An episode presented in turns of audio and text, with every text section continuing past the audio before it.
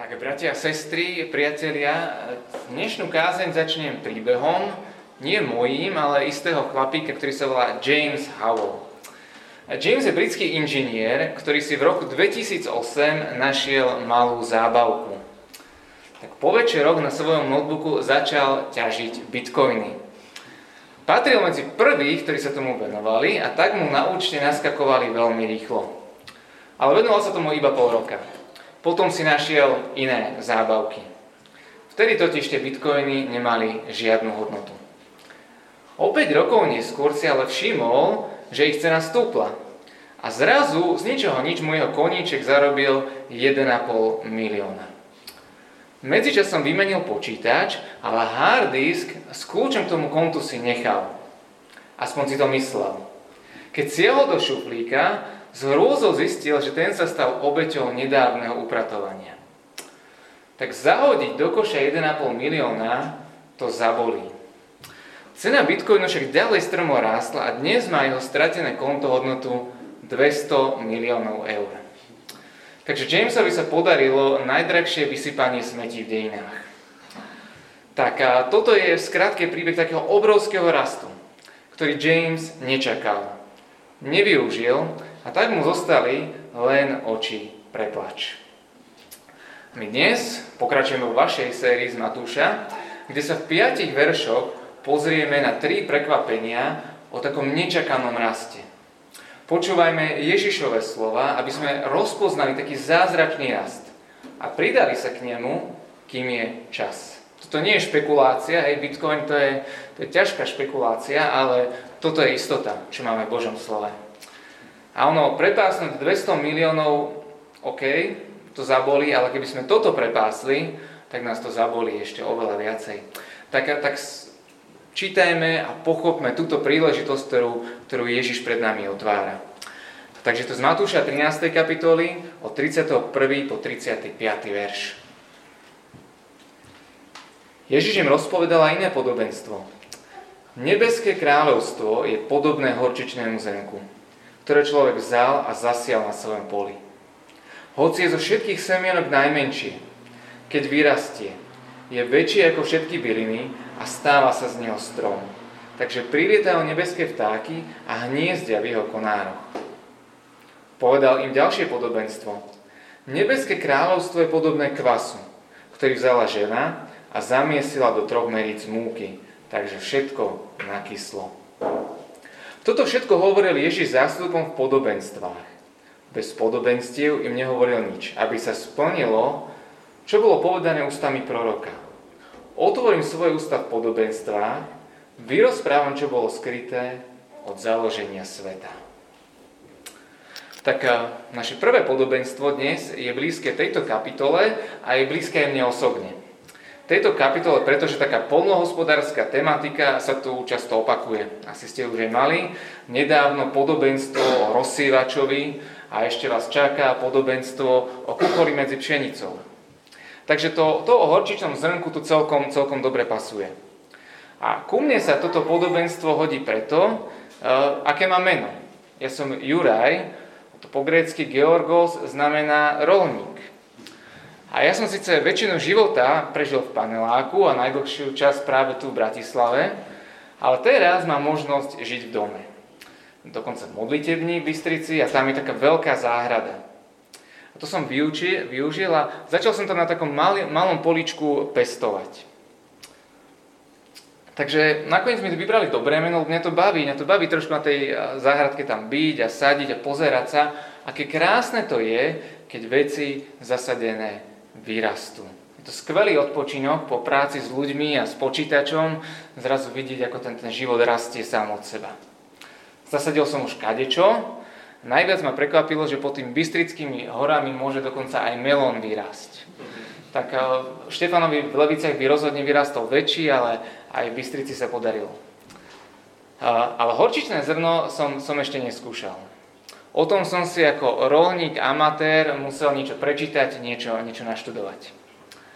A nie divu, že je to tu použité ako také príslovečné malé semiačko.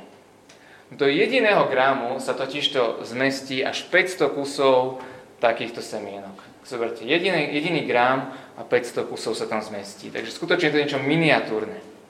A práve toto dáva pán Ježiš do kontrastu s tým, čo z toho vyrastie. Z toho mála vyrastie rastlina, ktorá prerastie tie ostatné.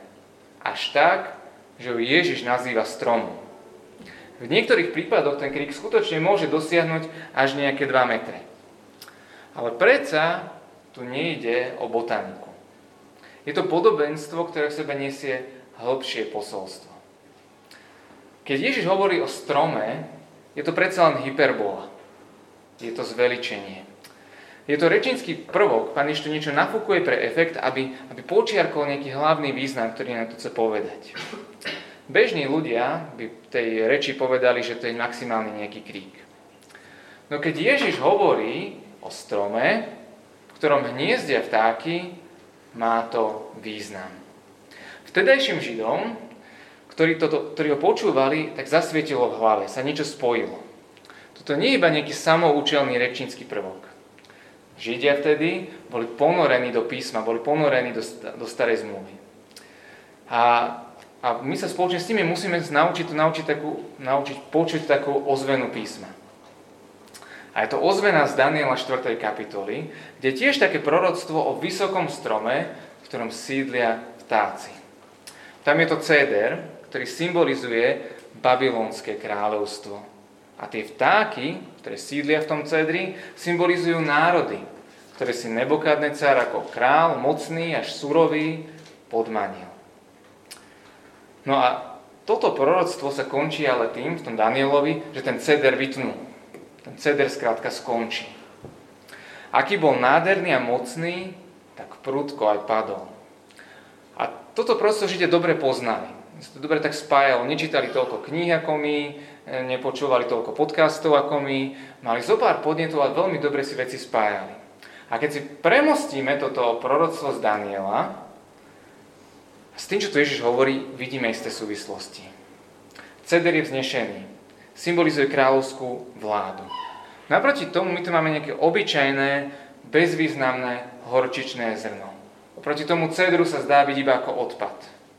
Keby som vám zo špajze zobral aj 5000 takých semienok, asi si to nikto z vás nevšimne. No kým ceder, ten znešený Babylon padá, tu vidíme nebeské kráľovstvo, ktoré prekvapivo a mocne vyrastá zo zeme ako strom. A on teraz poskytuje domov vtákom. A to bez konca. Bez vyťatia. Národy, ktoré si kedysi Babylon násilne podmanil, teraz samé, dobrovoľne, nachádzajú útočisko v korune tejto rastliny.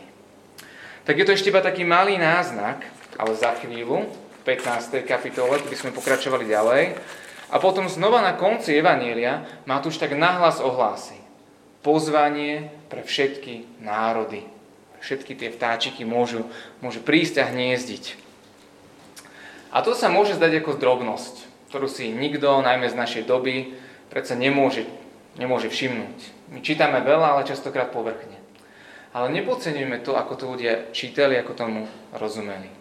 Boli ponorení v písme a v pasáži, a takých pasáží v písme, v starej zmluve, kde, kde sa píše o hniezdiacich vtákoch, stromoch, jednoducho nie je veľa. Je to niečo výnimočného. A toto pre ďalší dôvod nie je iba nejaká náhodná zhoda nejakých maličkostí. Narážka na Daniela má význam, lebo celá kniha Daniel ukazuje na príchod syna človeka. Daniel predpovedá pád Babylona, ale aj to, čo príde potom, keď ten Babylon spadne príde syn človeka. Syn človeka príde sláve a moci, zasadne na trón. A s ním príde Božie kráľovstvo bez konca. Príde kráľovstvo, ktoré naplní celú zem. A tak aj týmto úplne nenápadným odkazom, toto malou ozvenou dáva Ježiš najavo.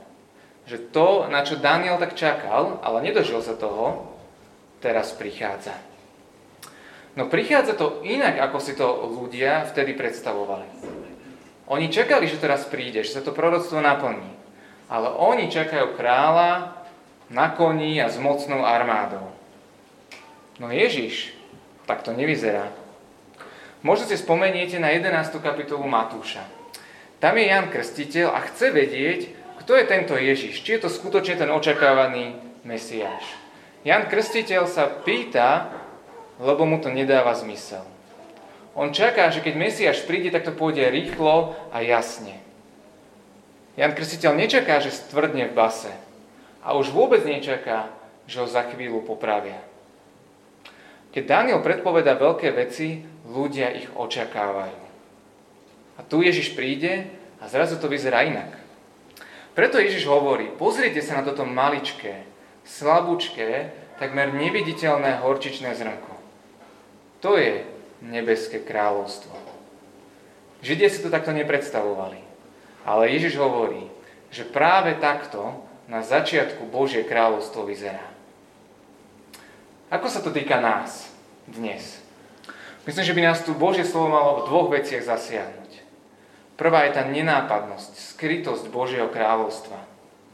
Nielen Židia vtedy čakali iné veci, ako Boh plánoval a ako robí. Aj dnes sa ľudia častokrát zaujímajú iba o tie veľké, zaujímavé veci. Jedni chcú vidieť a zažiť zázraky. Ďalších ťahá dahová psychóza. Kde sa tlačia tisíce, tam sa aj ja pridám. Ale čo keď je to celé inak? Čo keď Boh nepoužíva mocné, slávne a veľké, ale malé a nenápadné spôsoby.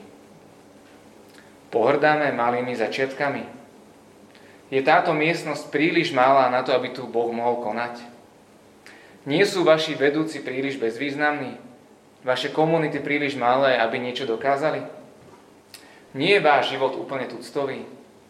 Píše sa o niekom z vás v novinách? Máte tisíce followerov niekde na sociálnych sieťach?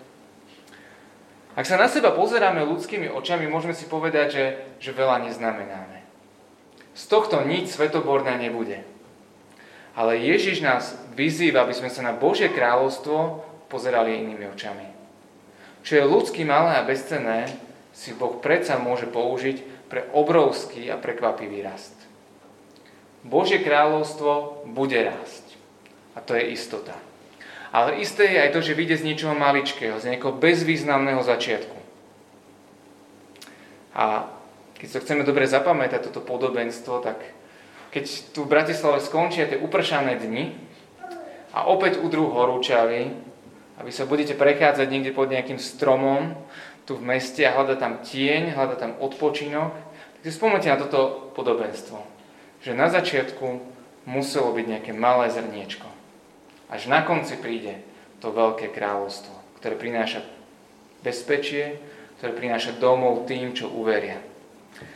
To Božie kráľovstvo, väčšie a krajšie ako Babylon, väčšie a krajšie, než si ešte vieme teraz predstaviť. A skôr než pôjdeme ďalej, iba taká skrytá reklama, že v Nitre a u nás v Bystrici sme mali v takú sériu na knihu Daniel, takže môžete si ho vypočuť, alebo si spravte tú sami vlastnú sériu stojí to za to ísť, ísť do hĺbky toho slova a, a vidieť takéto súvislosti. Tak poďme ďalej, poďme k veršu 33 a to je podobenstvo o kvase. Opäť, ak čo len trochu poznáme Bibliu a ak ste aspoň raz čítali starú zmluvu, tak nám musí zablikať nejaká kontrolka. Pre Židov bol kvás symbolom nečistoty. Bol síce praktický, používali ho, ale symbolizoval niečo nečisté. Keby sme sa zase vrátili k tej, tej práci na poli, k tomu rolníctvu, mohli by sme ho prirovnať ku hnoju. Dobrý nástroj je ten hnoj, ale radšej si ho držíme od tela. A to nám trošku akoby tu komplikuje ten vý, výklad. Pán Ježiš ako príklad používa niečo, čo Židia bežne vnímajú ako zlé. A celé sa to ešte komplikuje tým, že zrovna tieto dve podobenstva Pán Ježiš nevysvetľuje. Máme podobenstva, ktoré Pán Ježiš nám hovorí, čo znamenajú, ale tieto dve si musíme sami poradiť. Hej. Sami musíme byť učebníci, ktorí, ktorí tomu chápu. Tak aby sme Ježišové slova tu pochopili a neprekrútili, veľmi nám pomôže, keď ich držíme pokope. Lebo sú to také dvojičky. Dvomi spôsobmi je to povedané niečo to isté, alebo aspoň veľmi podobné. A to znamená pre nás, že tá negatívna symbolika kvasu nás tu nie je podstatná. Hoci je to symbol, častokrát používaný, nájdeme v písme aj pasáže, kde sa jednoducho používa neutrálne. Vecne a prakticky ten kvas. A to je presne aj tento prípad. Nejde o symboliku, ale ide o tú praktickosť toho kvasu. Ide o to, ako sa používa a čo v praxi vypôsobí. No a v tomto kratočkom podobenstve je, je v tom pôvodnom texte tak pekne napísané, že, že tá žena doslova skrýla kvas do toho cesta, hej, skrýla ho tam. Takže tak ako to zrnko je nielen malé, ale je vlastne aj po zasiati také skryté v tej pôde, tak aj ten kvás, keď sa vloží do cesta, už ho tam nikto nevidí. Ako by tam ani nebol. A zostáva iba čakať na to, čo ten kvás vypôsobí. A to je taký ďalší odkaz na tú skrytosť, na tú nenápadnosť Božieho kráľovstva. A to sa tu spomína u Matúša často. Napríklad v 11. V 11. kapitole 25. verši Ježiš ďakuje Otcovi, že toto skryl pred múdrymi a rozumnými a objavia to iba tí najmenší. A nakoniec je to aj téma celej tejto kapitoly o podobenstvách. Ježiš hovorí veľa, ale nie priamo. Zdajú sa to byť akési hádanky či obrazy, ktoré nie každý pochopí a hlavne nie každý ich príjima. No tou deliacou čiarou toho pochopenia alebo nepochopenia nie je vzdelanie, postavenie ani úspechy. Naopak je to poníženie, pokorenie sa. Len tí, čo v pokáni rozpoznajú svoju biedu, svoje hriechy a tí, ktorí v Ježišovi rozpoznajú Krista, Božieho Syna, tí chápu a rozumejú týmto slovám. Tak tej téme tajomstve a podobenstva sa ešte za chvíľku zastavíme, ale pri tomto podobenstve o si všimnime ešte jednu vec. Podľa všetkého sa tá gazdina s pečením nepárala.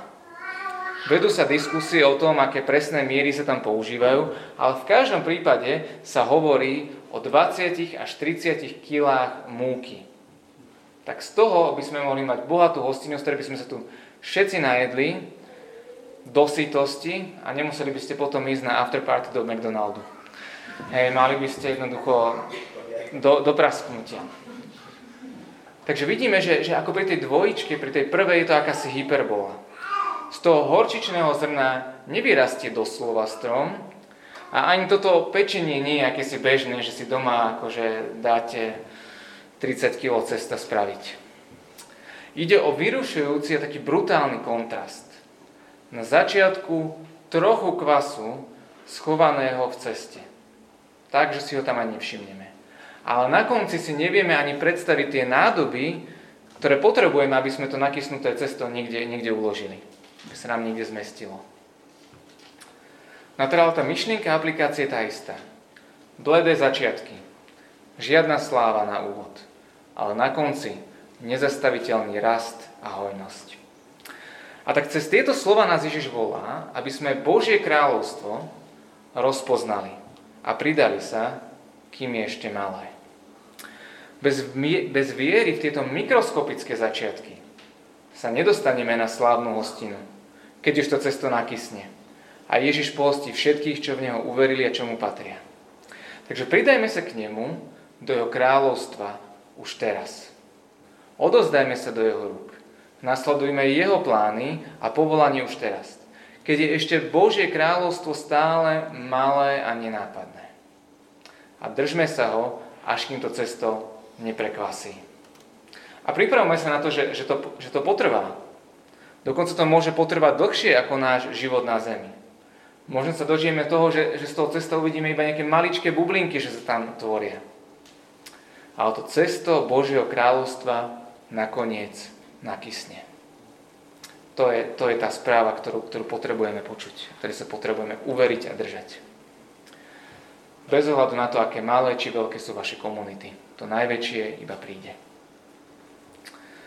A prečítajme si ešte raz záver pasáže. Poďme, poďme na ten záver, kde, kde tento text vrcholí. Verše 34 a 35. Toto všetko hovoril Ježiš zástupom v podobenstvách bez podobenstiev im nehovoril nič, aby sa splnilo, čo bolo povedané ústami proroka. Otvorím svoje ústa v podobenstvách, vyrozprávam, čo bolo skryté od založenia sveta. Tak na prvý pohľad sa to zdá, že to je nejaký samostatný epilóg, týka sa to iba nejako podobenstiev všeobecne. Je to ako si iba zhrnutie toho, čo už Matúš napísal skôr vo veršoch 10 až 17 v tejto kapitole. A predsa tieto dva verše majú svoj vlastný význam. Majú svoje vlastné bohatstvo. A to súvisí s tými podobenstvami, o ktorých sme doteraz hovorili. Tak poďme tento vlastný výklad, tento vlastný poklad uh, vykopať a objaviť.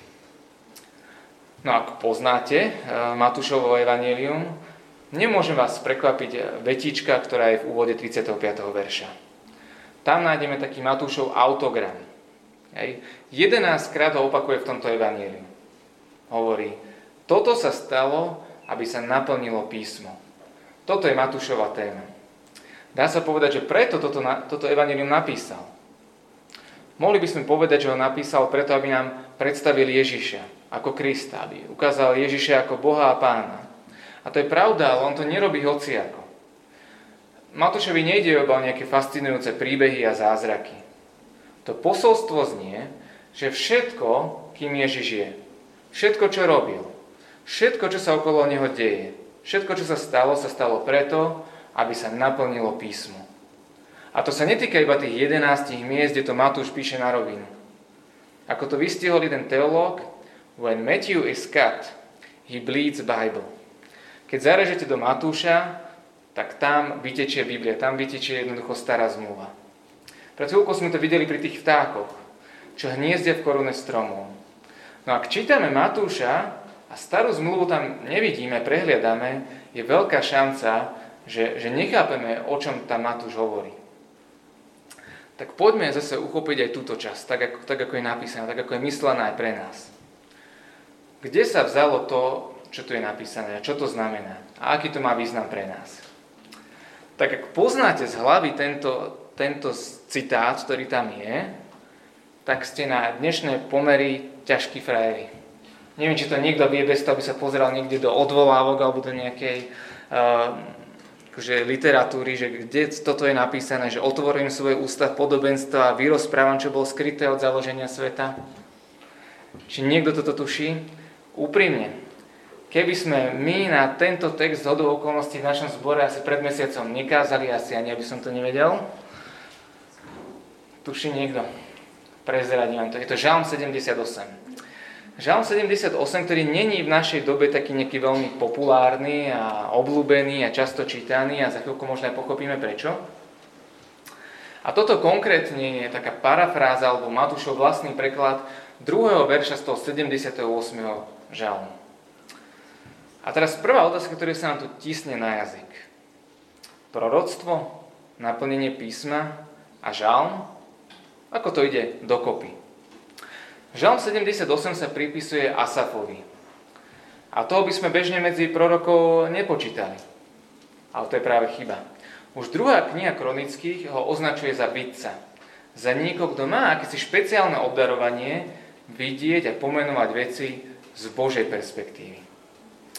Ten problém môže byť aj v tom, že keď dnes čítame žalmy, často ich poznáme a čítame iba ako naše osobné modlitby.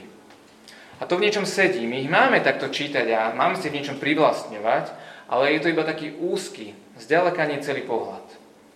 Žalmy sú nielen modlitby, ale aj piesne. A neboli určené iba pre jednotlivcov, ale najmä pre spoločné použitie. Mali spievať skupina, celý národ. To je tak ako tu, keď sa zídeme a spievame. Môžem si aj doma zaspievať pesničku, ale máme to spolu spievať, máme sa spolu v niečom uisťovať. A čo bolo podstatné, oni si nielen išli zaspievať a modliť sa, ale žalmy mali pre Židov veľmi silný prorocký, mesiářský nádych. Hej. Oni nevystihovali iba také osobné pocity, čo prežívam, ale vystihovali očakávanie celého národa. Hej, ako ten Daniel očakáva, že jednoducho potom Babylone príde syn človeka, tak aj žalmy mali v sebe mesiářské očakávanie. A práve preto sú žalmy najviac citovanou knihou v Novej zmluve. Hej? A veľmi často práve takýmto spôsobom, aby sa naplnilo písmo. Toto sa stalo. A teraz poďme konkrétne k tomu, že prečo Žalm 78, prečo zrovna toto tu vyťahol. Tak ako som spomínal, nie je dneska veľmi známy a populárny, no lebo je veľmi dlhý. To patrí z tých dlhých žalmov jednoducho. Takže na Instagram sa nehodí, na Twitter sa nezmestí, ale tak Boží ľud mal vtedy a stal by mal mať iné kritéria, než to, čo je dneska populárne. Pre Boží ľud to bol a je Božie slovo. A Asaf teda tento žalm začína tým, že on chce rozpovedať podobenstva či príslovia. A pod nimi myslí akési pradávne tajomstva. Keď pochopíme, čo tým myslel Asaf v tom žalme, veľmi nám to pomôžeme, pomôže, aby sme pochopili aj, čo hovorí Ježiš tu. Asaf chce odkryť Božie tajomstvá pre novú generáciu Izraela. Prišla, no, prišla nová generácia Božieho ľudu, a hrozí, že tá generácia bude, bude dezorientovaná. Niekde sa stráti, zablúdi od Boha. Preto ich cez tento žalm, dlhý žalm, poctivo a sa vracia tým odvekým tajomstvám. A tým, tým tajomstvom, a preto je to také dlhé, že tam sú vlastne znova tak poeticky e, povedané dejiny Izraela. Jeho pády a nevera na jednej strane a Božie milosrdenstvo a vernosť na druhej strane. A sa tam rozsiahlo rozpráva a pripomína, ako vyšli z Egypta, ako odtiaľ boli zachránení. Ako putovali po púšti. A dostáva sa až k vyvoleniu Dávida. A tam je dôležité, že keď Matúš tu cituje z tohto žalmu, vtedajšie ľudia si nespomenuli iba na tento jeden verš, že aha, to už som niekde počul, ale oni mali v hlave celý žalm. Oni vedeli, že keď hovorí o tomto verši, tak sa myslí celá tá jednota, celá tá myšlienka toho žalmu. A teda tá naša hádanka, to naše tajomstvo je, že ako teda tento žalm, ten historický žalm, súvisí s Ježišom a jeho podobenstvami. Tak v prvom rade, aj akože sú tam tie isté slova použité, ale Asa hovorí podobenstva nie preto, aby veci zahmlil. Naopak, on nanovo pripomína, kto je Boh a čo urobil pre Izrael. A presne toto isté je Ježišov cieľ. Preto si hneď v ďalšom verši Ježiš berie učeníkov k sebe a vysvetľuje, ukazuje. Ani Ježiš neprivádza do hmly, ale do svetla. Musíme sa však ním nechať viesť. Ak kráčame sami, bez Neho, vtedy nám tieto podobenstva zostanú záhadou. Ale ak počúvame, tak sa nám odkryjú tie tajomstvá. Pochopíme, čo Boh robí, ako, ako je milosrdný, ako je verný pri našich pádoch. A teda čo tu konkrétne ako jeho učeníci máme pochopiť? Čo sú tie tajomstva od vekov a založenia sveta skryté? Tak je to tajomstvo, že Božie milosrdenstvo a vernosť s neverným Izraelom teraz nadobudli nový rozmer. Asad rekapituloval, ako ten Izrael stále krýva, padá, až kým nepríde Dávid. No teraz prišiel nový, dokonalý Izrael. A ten je stelesnený v Ježišovi. Ak si pozorne čítate Matúšovo evanílium, uvidíte, ako Ježiš postupne, rád za radom, rekapituluje v sebe dejiny Izraela a vyťazí všade tam, kde Izrael doteraz padal. A z tých všetkých príkladov, čo bol na sériu prednášok, iba jeden jediný taký jednoduchý. Izrael padal 40 rokov na púšti v nevere. Ježiš 40 dní je na púšti, skúšaný ale tieto skúšky zvláda. On opakuje tú istú skúšku, ale kde Izrael padá, tamto Ježiš naplňa ako nový dokonalý Izrael. A kým ten žalm končí s Dávidom a tou nádejou, ktorú prináša, my vieme, že aj Dávid bol iba klamnou nádejou. Jednoducho, Dávid ok, bol fajn oproti tým ostatným, ako sa hovorí, jednooký medzi slepými, ale ako dúfať v Dávida nikoho nezachráni. Dávid skončil v hrobe. Ale musí prísť nový Dávid, ktorý je král z jeho rodu, až ten ustanoví to nové, trvalé Božie kráľovstvo. Aj toto nám pomáha to pochopiť, ako sa to stalo. Tu Ježiš jednoducho otvára tie dvere, otvára tie okná a cez tie podobenstva to ukazuje. Lebo to semienko zasiate do zeme. A kvás schovaný v ceste ukazuje ten malý a predivný začiatok Božieho kráľovstva. A tým je, že Ježiš Kristus, Boží kráľ a vládca, zomiera na kríži a jeho telo je pochované v hrobe. Kto by povedal, že toto ukrižované telo môže ešte niečo dokázať? Mohol si Boh vymyslieť menší či horší začiatok? No práve ako to zahrabané semienko, práve ako ten kvás schovaný v ceste, tak Kristova smrť prináša nečakaný a nezastaviteľný rast. Jeho smrť priniesla život – a útočisko ľuďom zo všetkých národov. A toto je to tajomstvo od založenia sveta skryté, ktoré sa teraz Ježišovi odkrylo, aby naplnilo písmo. Tak, dnešné slovo v sebe skrýva ešte, ešte jeden paradox. Nám sa zdá pôvodný význam týchto slov vzdialený, že možno pri vlastnom štúdiu by bolo ťažké si uvedomiť všetky tieto súvislosti. Žalm 78 nám už dnes nič nehovorí. Nejaké rolnícke podobenstva v modernom veľkom meste sa zdajú byť skôr taká kuriozita, že než by ste sa s kolegami bavili o, o zasívaní horčičných zrniečok. No o čo je nám vzdialenejšia tá pôvodná situácia, o to bližšie je nám naplnenie týchto slov. Jednoducho zrnko už klíči a rastie. Cesto už kvasí. Tie malé, nenápadné začiatky už prerážajú do posledných končín zeme. Vidíš to? Veríš tomu? Si súčasťou tohto živého a rastúceho kráľovstva? Svojimi očami možno vidíš iba tie malé veci. Možno vidíš iba prekážky a neúspechy. No Božími očami tu vidíme nezastaviteľné víťazstvo, ktoré patrí jemu. On za nás zomrel a vstal. Preto ho už nič nezastaví. Chceš sa pridať, kým je čas? Dvere sú otvorené. Stačí pokánie. Prijať pravdu o sebe, o svojom hriechu, o svojom páde. Prijať, že potrebujem odpustenie. Prijať, že potrebujem záchranu. Prijať, že potrebujem Ježiša. A tak v pokáni zomieraj sebe. Oddávaj sa Ježišovi a budeš žiť, rásť a vládnuť spolu s ním, tak ako je to aj tu krásne ukázané. Amen.